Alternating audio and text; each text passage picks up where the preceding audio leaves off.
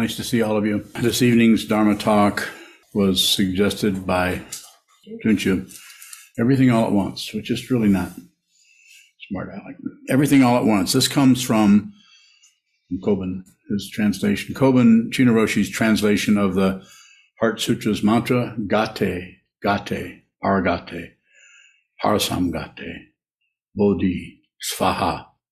And his translation of that, as I have heard it, uh, I've never seen this written down anywhere, but uh, it's falling, falling apart, falling apart, falling apart.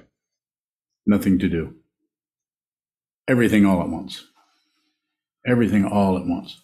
It just goes totally against our experience of this happened and that happened and later these three other things will happen and then that's already gone so that'll never happen again we're constantly mixing it up uh, with that part of the consciousness that is identified with a body mind complex that can actually go through time and uh, space and time that other amazing illusion we're all so enamored with and the traditional translation is gone gone gone beyond gone completely beyond uh, so be it so the svaha is, or the so be it, is everything all at once.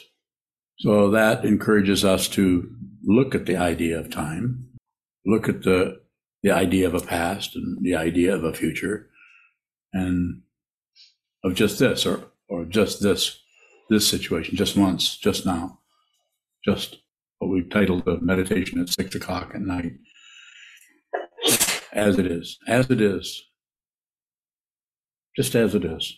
It's just this. It's not something else. It's not something that's going to happen. It's not something that used to happen and no longer. It's just this, just this. So the encouragement there with that kind of a translation, with that kind of a statement, that kind of understanding, is to help you maybe not release your grip, but see the way you are tightened down on your idea of time on your idea of, of a past and a future, of something that happened or something that's going to happen. We stretch that out so much. Yet our experience is what? Just this. I'm not saying you can't be thinking about the past, which is uh, made up. You can't really remember something. It's gone. And you can't really particularly plan something because it's not here. So that area, what I'm saying here may, if you're some kind of logician or something, maybe you can come and make mincemeat of me. Maybe I will let you.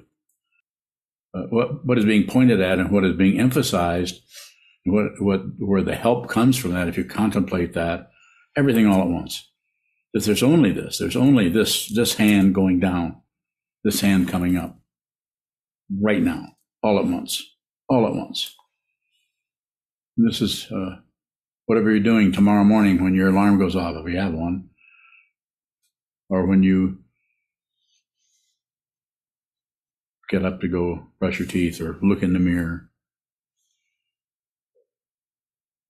It's just that. It's just that. The, the, there is there is no actual past and future that has any substantiality to it at all. It's gone, gone beyond, gone beyond. The Prajnaparamita is the wisdom that has gone beyond. The, and those Buddhas, those Bodhisattvas, those uh, Mahasiddhas that have understood this and are endeavoring to point this out to you and to me need to use a relative structure, a language. So they bring this together in a form, get it as close as they can to pointing what this is, and it is beyond but nothing ha- actually occurs. It seems that we need to work within that, work with it in that way.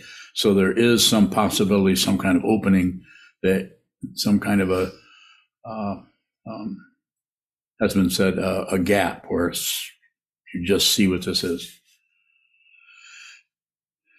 And it's all at once.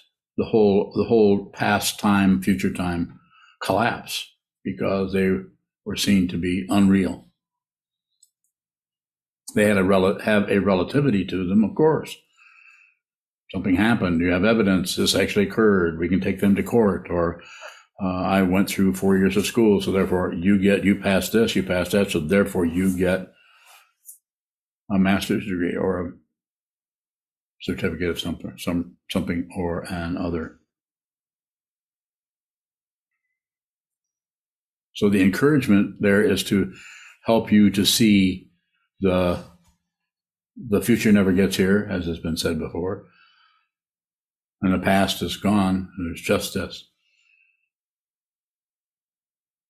The the one of the teachings that uh, uh, I ran into many years ago was uh, uh the what's the, what was his name Albert uh, Ram Dass uh, wrote a book called Be Here. I think it's a Be Here Now. Was that it? Anyone? Any? Is there any old people here? Yes. Be Here Now. I remember reading that and quite quite amazed by him. And uh, one of the one of the teachers in there that he uh, I don't remember um, what the teacher's name was that uh, that Ram Dass ran into was someone that would just say, "Just be here now, be here now." What I say over and over again is train your mind rather than have some kind of a construct where you're just gonna you're just gonna be here now. Everything all at once. How can that how can that even fit? How can everything that happened yesterday and everything that's going to happen tomorrow be just once, just this? How can that is that possible? So my way of understanding this is that it is an encouragement to look at the way we fixate on time, something that is uh, very subjective. I'm sure you've noticed that, especially as a meditator, that sometimes uh, an hour goes by very slowly, and other times it's like that's an hour that can't be. An hour is gone, especially doing uh, sitting meditation, shikantaza. The, the, the subjectivity of time shows up there because it's so variable. You can ask any question you want. Just get me out of this trap. it's my intention. Why does nothing to do come before everything all at once? Oh, I thought they sounded better that way.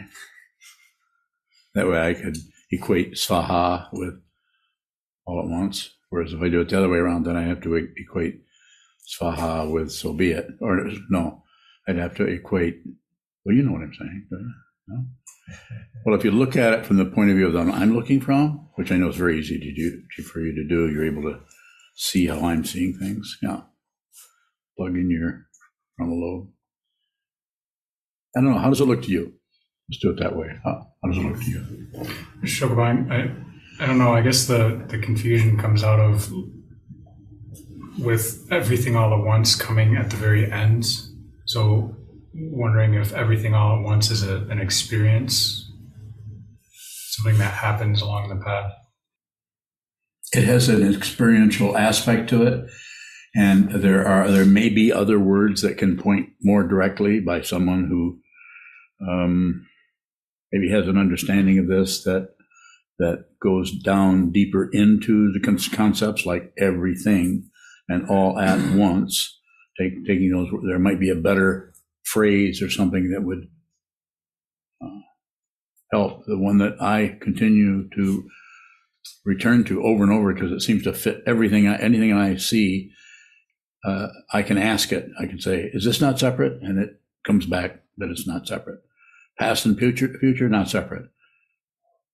Existence, non-existence, or existence, present moment, and non-existent, not separate if you see that, you, the war is over. You, you, you see people fighting, you see people confused and torturing each other, torturing themselves, and, and, and come in with all kinds of stories about why they can feel the way they do, or why they're upset about something, or why they're all in favor of something. And with uh, all kinds of backup, it's just everywhere.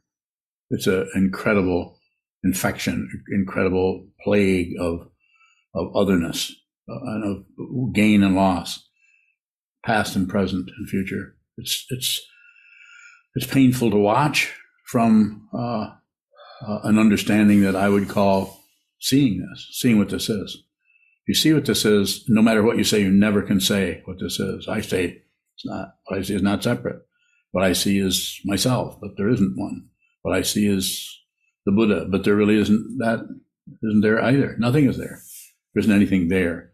Yet there's this incredible form set of uh, group grouping of forms that are rising that are astonishingly varied and profuse. Understatement. So what we do is we buy into past and future. We use the belief in the body that seems to have a past, little children, and a future, really old people, and we see we use that kind of an accordion. We pull that apart like that and say, "Yep, that's something. It's a lifetime." Find out if that's true for yourself. Find out yourself. Train your mind to see clearly. Use use the Buddha's Dharma. A lot of that has been, all worked out centuries past by those people who have, have practiced the Buddha's Dharma and studied that and trained their mind to see clearly and have said a few things about it, like Dogen Zenji or Longchenpa or Sekito Kisen or uh, Chogyam Trungpa or Kobun Chino Roshi. Bowing. Um, similar to how you say, saying we're all one smushes everything together. Everything all at once. The image that comes up for me with that is smushing everything into all at once. That's a misunderstanding. It's actually sees the incredible display. It's called Mahavipassana. Great, great, profound, vast panoramic awareness that doesn't see anything else. The past and the future are not separate. This is the, the display, um, the space is wisdom, and the display is compassion. The, the space, the emptiness, is kind of stepping into that is wisdom, not nothing in particular, and that which floods everything is Buddha nature or compassion. Just a way of talking about it using kind of somewhat poetic kind of ideas to point to something that you need to see. If you see it, you don't need proof. You don't need a some kind of a document saying, uh, "Here, this this validates what you're looking at," like some kind of provenance on a Picasso painting or something. You, you see it like a Picasso is a would be a kind of painting that you could, if you could see what Picasso was doing, uh, you would see, you would recognize it without provenance. Although I uh, once had a painting uh, in my possession uh, that I thought was uh, painted by Philip Guston, and I found out later that it was not. But it was one hell of a copy of it. Junshu bowing. How is everything in the one singularity that I'm looking at? Say that again. How is everything in the singular thing that I'm looking at? So what is stopping you is thinking it's singular. So you're you're looking at you're singularizing. Is that? You know, Close enough. I'm looking where's the? There he is. The, the English scholar. Is that a word? Singularizing. Singularization. Okay. They're all words. Huh? They're all words. You get smart with me. Okay, you get smart. with me. I need help. So, so paraphrase your question. See if you can uh, answer or answer. See if, yeah, see if you can answer that question. Re- Repeat that or s- mm, paraphrase it or say it in a different way so I can get closer. I already uh, know what you're asking, but if you can use your own words to get closer to what you want to know, then I might be able to respond in such a way we'll both be happy with. Junshu bowing.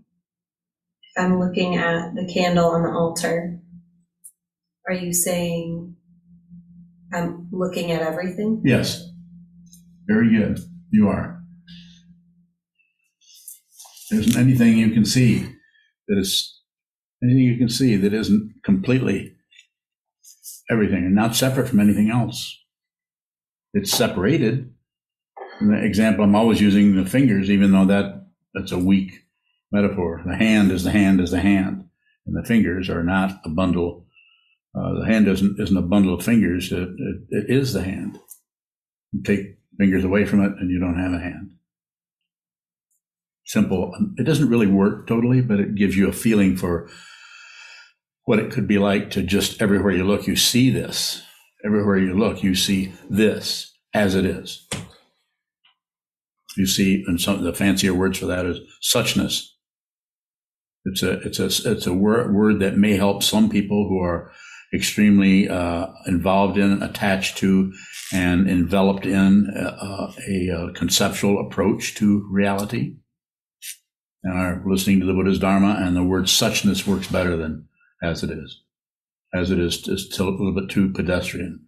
But suchness is, has some kind of bite to it because it's not used anywhere else other than such and such. And that's, of course, duality. You know that. Too many suchnesses? No? Paushan knows. Go ahead. Ginger bowing. If I'm looking at the candle, I can't see Jessica behind me, or I can't see the back door of the temple. So, what if it's not seeing all the things? What is the everything? What you see that is the phenomena you see, you realize is is not separate from anything else. It can't have the status of its as apparent singularity without everything else.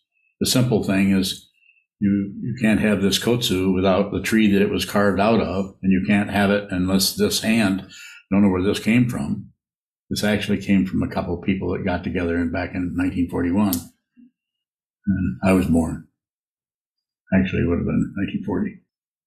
And so it's a simple way of saying it, but it's that kind of a, it's that kind of an understanding that that the the time, the past, and the future situation are just part of the concoction. They aren't the the they are not they don't necessarily show up in the perception of seeing suchness or seeing reality or seeing not two or seeing not separate. They don't come up as uh, as separate as they do in the conventional idea of grasping at relative truth, right and wrong, life and death, up and down, success and failure, even uh, handsome and ugly. Some kind of contrast that looks more convincing More? Let's go there. It's your talk title. It's a good it's a good talk title. It's it's challenging because it's such a simple statement. Everything, everything, all at once. So you've taken everything that's here, and and said this is just all at once. And if you see that, there's no question. There's no there's no dharma talk. You just see it.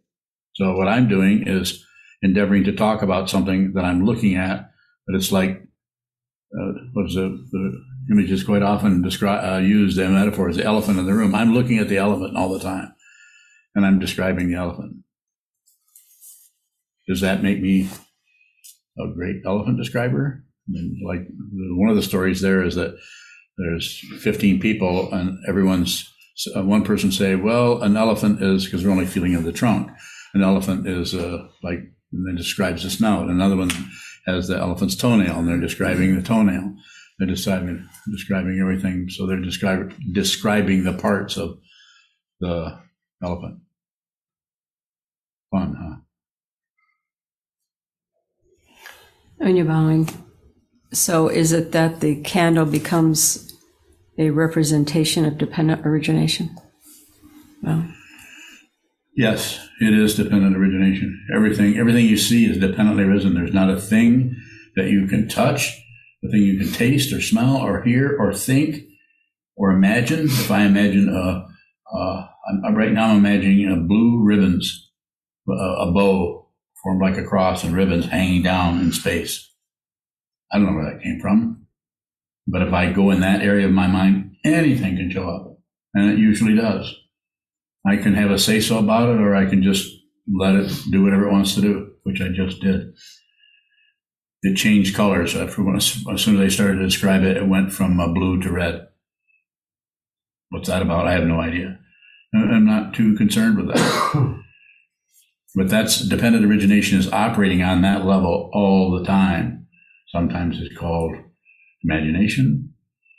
Sometimes it's called uh, um, uh, potential, potential for the, the potential that comes out. Like when you, if you, simply put, it's like you have an idea, you need a storage building. So you start to think about how big it needs to be. Maybe you make a few drawings and then you make more drawings. Then you might have a blueprint. Then you might get estimates on it. Then you might, or you might go buy lumber material and you might build it. So, but it starts out as some simple situation, like where you get candles from. When you're bowing, so is it a flash that recognizes that representation then of a dependent origination? Where does the freedom come in? Hmm. No walls, no boundaries.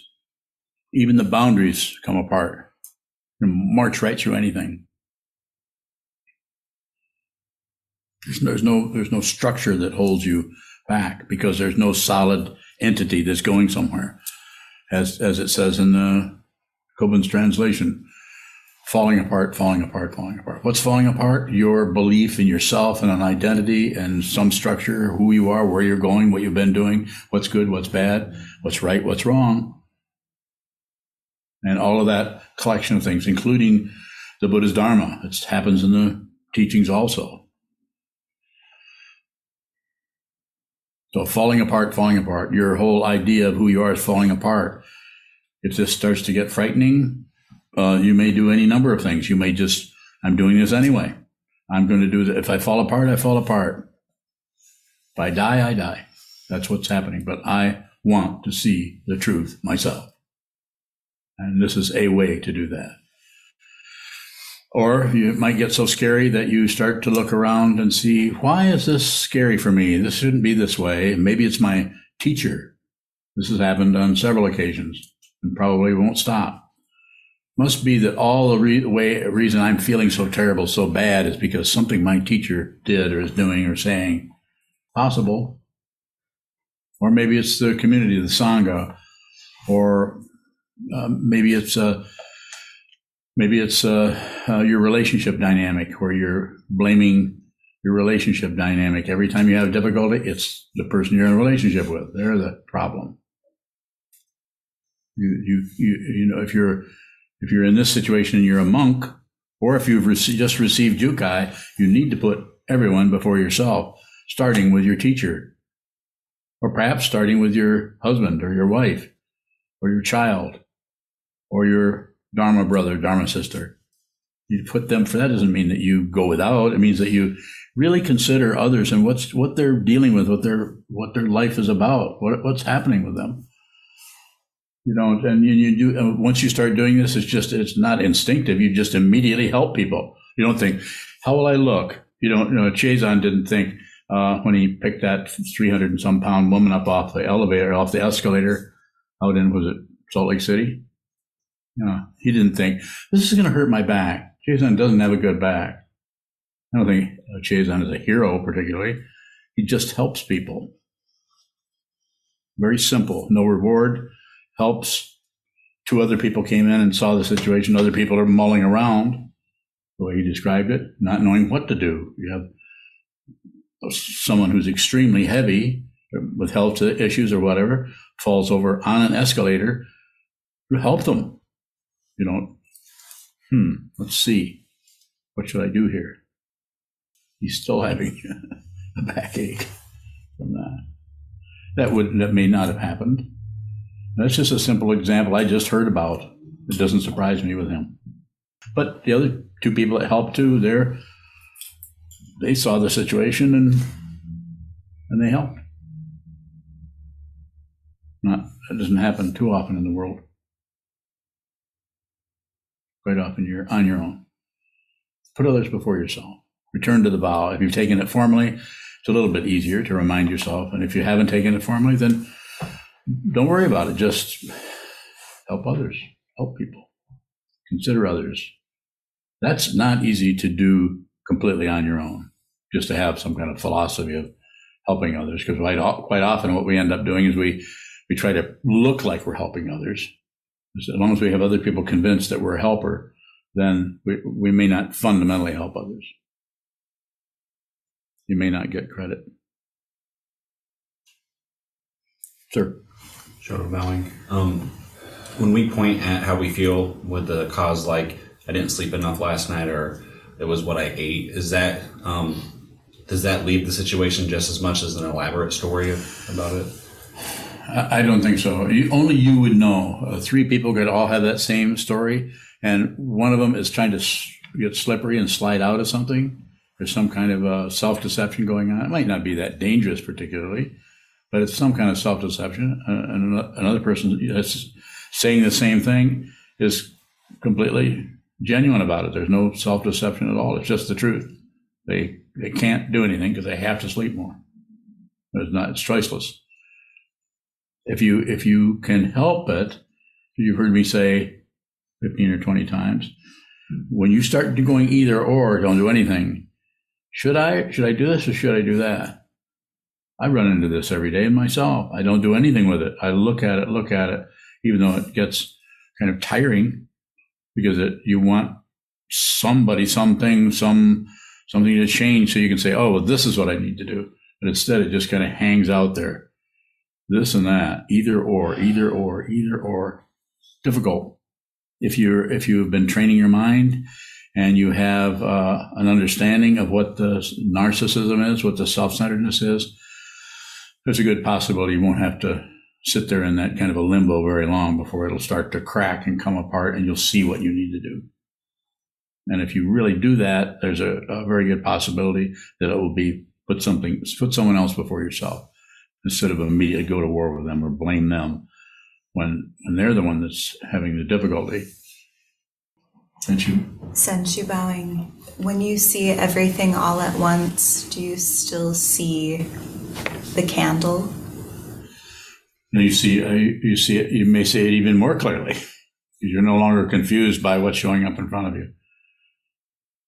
You see it. It's your candle. You are the candle, not some kind of magical feeling. Like you know, like you're suddenly feeling very waxy, and the top of your head is kind of warm. Kuhn, that is not funny. No, I'm, I'm being a little silly because I'm saying you're not going to feel like that because that's the the the, the characteristics. Uh, what is that? What is the Tisho? What's the what's the what's the Sanskrit word for for characteristics or qualities? Lakshana. Lakshana. So that's something about by having a different word from another language that's been used in that particular way. Sometimes it's helpful to to see it that way to help uh, move you away by using that concept to move you back away from the personalization of it. So you can actually see that it's just an aspect of it. It's just a lakshana. It's just the characteristic. It's not. It's not the wax, the wax part of it. The candle, the flame part of it is just a differentiation that phenomena has ha, have everywhere. If you start to shrink down and get smaller and smaller, eventually there is no differentiation. They're all molecules or they're all atoms. And if you get larger and larger and larger, then they're what? Planets, moons, galaxies. And if you get go beyond that, then it, it goes into some other transformation. It never stops because it has not started. Question from Stephanie Squibb in Grand Rapids. I know her. In the example of the candle on the altar, what is seeing everything all at once? Yeah. No candle, no altar. You just see, you just see this incredible display. It's called, uh, the Tibetans would call it Mahamudra, the great gesture. Fancy words for something that is completely ordinary if you see it. It needs to be seen. It won't look any different than it looks. so it won't look, a candle won't look like uh, asparagus. It won't look like some other mystical formation of candlosity. It'll just still be a candle, but your understanding of it and your your understanding of it on the altar in relationship to everything else is empty of your your imputation or your imagination about it. Still a candle, still burning.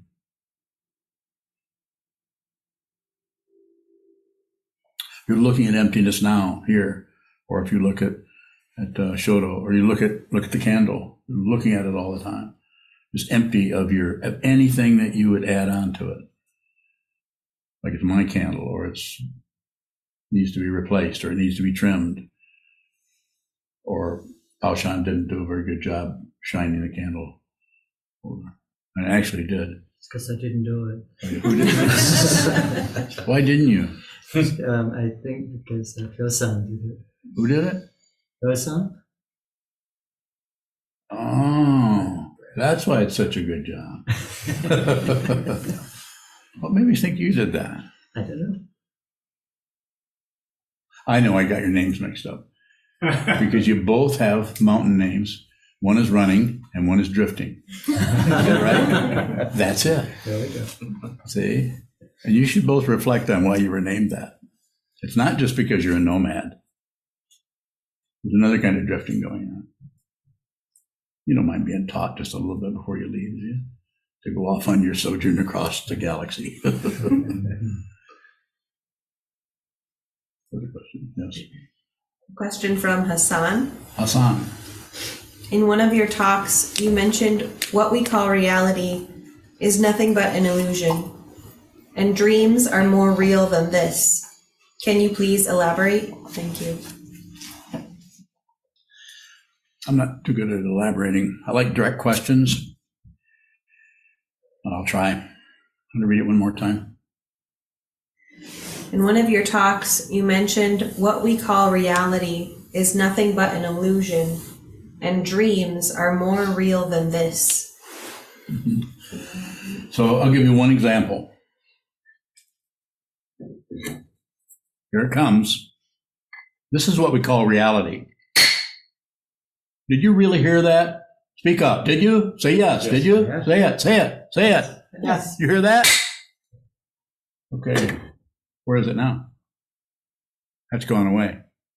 Hasn't it gone away? Yeah. But your memory of it will never go away. It can't because it's uncreated. We can't. Remember that sound? Three weeks from now, 20 years from now, if you think of this situation, you'll remember that sound because what doesn't arise can't disappear. That's a pretty direct teaching, isn't it? Go ahead. Shogaban, can we go in the other direction with that and that the sound was there before it happened? Yes. Everything all at once. You can't find time in the dream area. You can't find space there. There's no before and after in dreams. The story part will hold up. The, the construct of the story holds up as before and after, but the actual situation has no past and future to it. You still remember that sound? Did it diminish or did it go somewhere? Any musicians here that can tell me what note that was? Any questions out here in uh, Zoom land? I don't. I, I can't see everyone on the screen, so if you're if you have your hands in Gasho or uh, Anjali, then I might not be able to see you. So just speak up, please. Yeah, Hondo. Ondobaling, um, how important is imagination to be able to understand a concept as everything all at once? So we all have imagination. Just uh, may the style that it operates may be different. It's like uh, you. If I were to say that that whole area gets very, uh, um, at the same time, it can be very precise in your imagination. It can be very foggy. So I, I can go in there and I can give you an example of it. Okay, I'm going to say, I'll say it this way. Let's use this same these clackers. Let's use that same one where I clacked this together. And I said, this is right here, but now it's gone. And that one in your memory is never gone. Because it didn't arise in, in, in the same way that this arose. So it didn't really arise. So if we take that one, Now, I want you to remember that. Now, imagine uh, a clacker uh, in that same area clacking together. Can you hear it? No. You hear another one? Okay. Okay, which one actually happened and which one did you just invent in your imagination? Well, that whole area starts to get, I mean, you know, this is why people go nuts. And this is why people uh, pretend not to be crazy. Because they don't want to be locked up. So, yes, Jessica. It's going on. If you see what this is, why wouldn't you just live in the imaginary? There's no difference between the imaginary and the real. Not two. You can't find anything that doesn't say the same thing, not separate. There is not, there are not two separate things anywhere. This is what was discovered thousands of years ago by the Buddha, which he spoke about. So yeah, you, you would be, but if there, if there is a solid self that is worried about being obstructed or worried about anything, worried about death, worried about failure, worried about um, being disgraced, losing one's uh, something or other, uh, then that then there's then that tightens up and it goes to war and it fights as, as if there was some kind of war that, that meant you know some kind of emotion or feeling that was somehow more valid than everything else. And and then we would go back to something that verified it and this is proof that they said or did this and we just make a terrible mess of our lives and those close to us. It's happening all over the world right now. You don't need to watch the news more than more than a few minutes to see it. And we all uh, people have all kinds of ideas about what needs to be done, and most of it is uh, um, 180 degrees out from the spiritual path. It's all about fixing shit, and that whole area is so incredibly um, confused that uh, if you want to do something fundamentally helpful, helpful, train your mind. I'm not saying you shouldn't send money to Ukraine, please, if you want to do that, or or go over there Go over there and if you think that's a good uh, approach, go over there and, and, go to the front lines there and um, ha- have them train you how to use an AK 47. Don't misunderstand me. I'm not m- making fun of anyone doing that. Uh, not whatsoever. It's, I, I want to go do that. I'm no different than you are, anyone else is. I know what that, you want to do that because there, there is someone who's insane more insane than the rest of us, killing people in order to be powerful, in order to is willing to sacrifice people in the name of some kind of national nationalism or something. Painful to watch that, but it's been going on forever, and there's there's no one who's willing to come in and actually slow that whole thing down through some kind of voting or politics. You know, democracy works for a little while, and then it starts to fall apart again. That doesn't mean we shouldn't try to do it. Of course, we should do anything we can to keep the chaos to a minimum. But without a spiritual path, it's just going to rotate around. It might, might, it might, this lifetime might be fine, but what you ignore now is going to show up later. Just the very nature of relative truth and ultimate truth. Um, what is insufficient about the um, using interdependency to describe not separate? So uh, interdependency, we tend to add it up and say this caused that, caused that, which I say, but but it doesn't. If you take it apart piece by piece and try to say the way I use it, this this is because of a tree and it's because somebody cut it out and because hands are holding it up uh, that came from somewhere else. There's a table that it was picked up from, and then we have Zoom and we have all the other complicated uh, relative uh, situations. So we do that to some extent to encourage all of us to just look at dependent origination as it shows up uh, in its relativity. And then uh, the idea there is that over time you'll begin to see that that everything is manufactured, that it's a made up thing, that it's a story, and that it's has a relative truth, but it's ultimately untrue. That's why it's a, called a spiritual path, and that's why we have to start out with uh, footsteps. We have to go a little at a time until we eventually begin to see what this is. And it's not easy to do this. It's rare for someone, someone can practice their whole life hard and still not see what this is. It's not a conclusion. It's not where You used to not know, but now you're really clear. It's worse than that from the point of view of ego. It's it's absolute destruction to the self. But it's not destruction because there never was a self. So it's just seeing there never was a solid being anywhere. More. Divine. Similarly, how about um, consciousness on, only? Everything is consciousness. How is that Yes.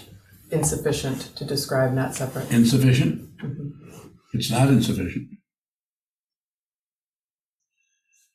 If you see what's being pointed at, everything's uh, mind only. This is just mind. It's just uh, happening in lots of different ways. And there's no single being behind it or as it. Question from Jethro. When people seek out new sights and experiences, are they doing this because unconsciously they know that for a few fleeting seconds they will see something as it is? No.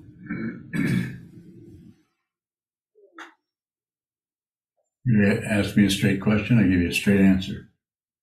No, they're looking for entertainment. They see saw something. They see something as it is, they actually see anything as it is, that's the end of their personal life. Gone. Up until that time, they're a person on vacation. They're a person looking at something. But if, if you actually see what this is, it doesn't mean that you're um, you're going to be locked up or something. It just means that you no longer see anything separate. Once once you see it, uh, you see it. it. Won't go away because it hasn't appeared. Only appearance, something that appears, can vanish. But something that has not appeared can't go away. So you're actually going to see what hasn't appeared.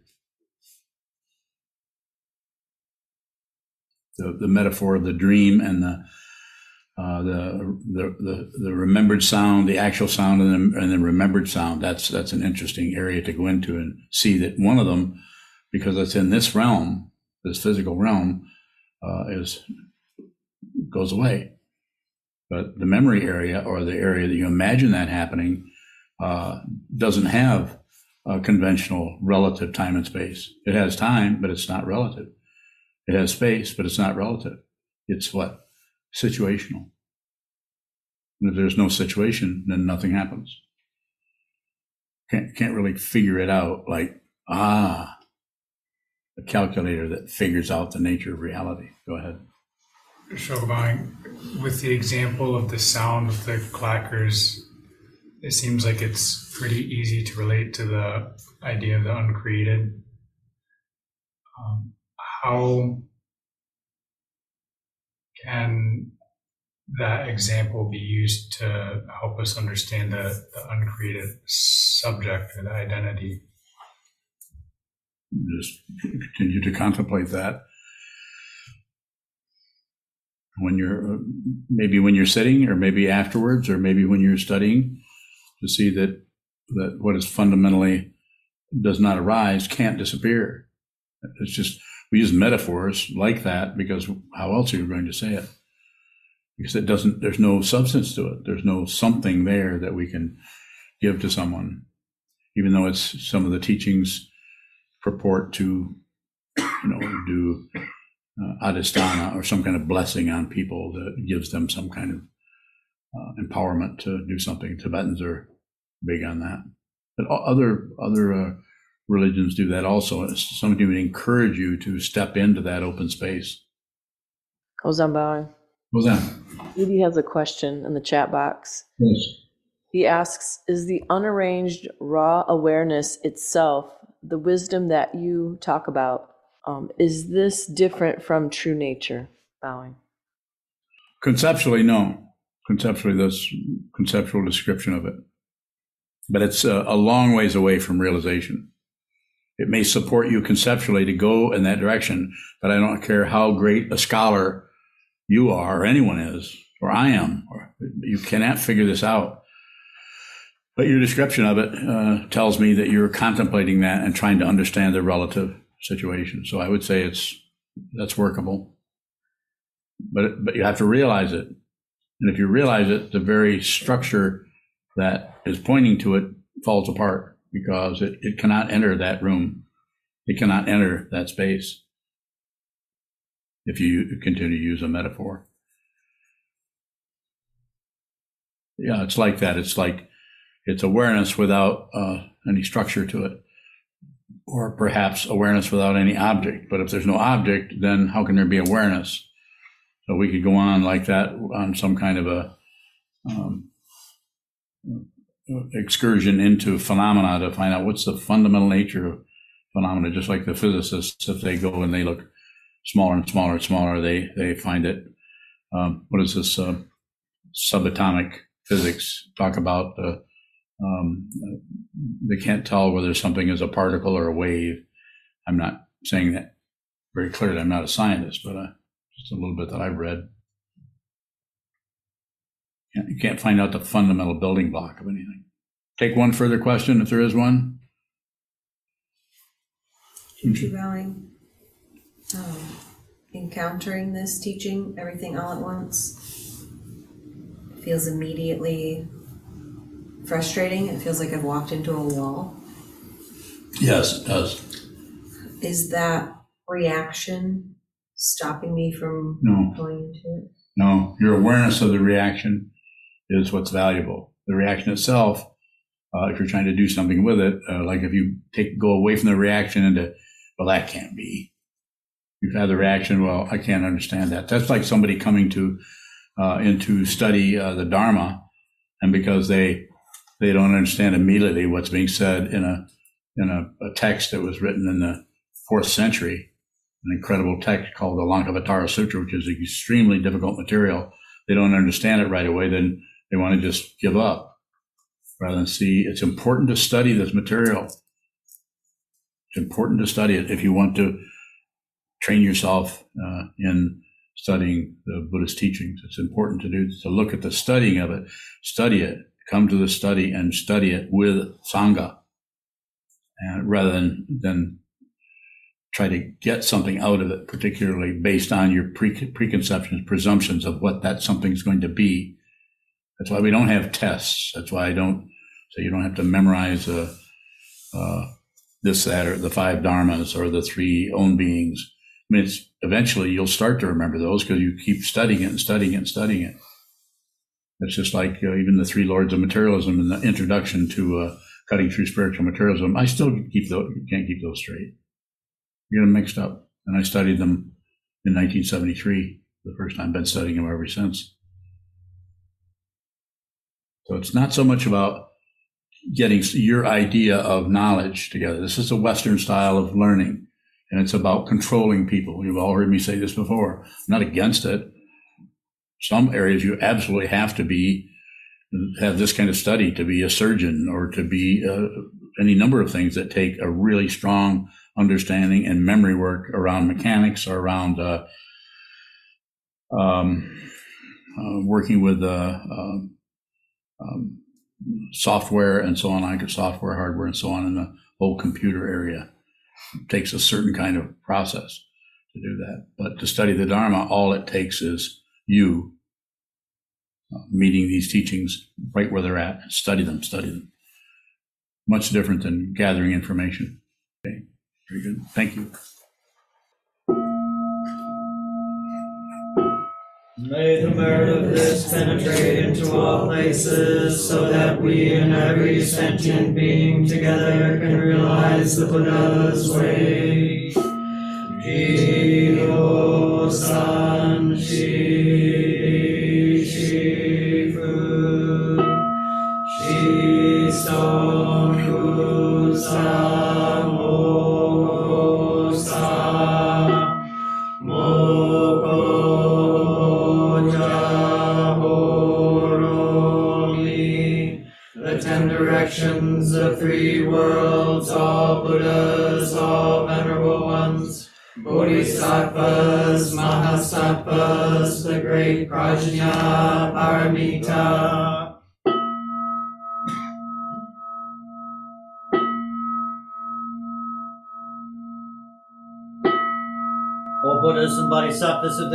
directions and the three times, please hear us. Please come down out of the light and protect Sokukoji Buddhist Temple Monastery, our Sangha, families, friends, and visitors. Heal everyone who is unhappy, sick, or suffering, and fill them with light. If you value the teachings of Sokuzan and you would like to support his teaching work and the functions of Sokukoji Buddhist Temple Monastery, which also supports monk and practice residents, please consider giving a donation by visiting our website at sokukoji.org.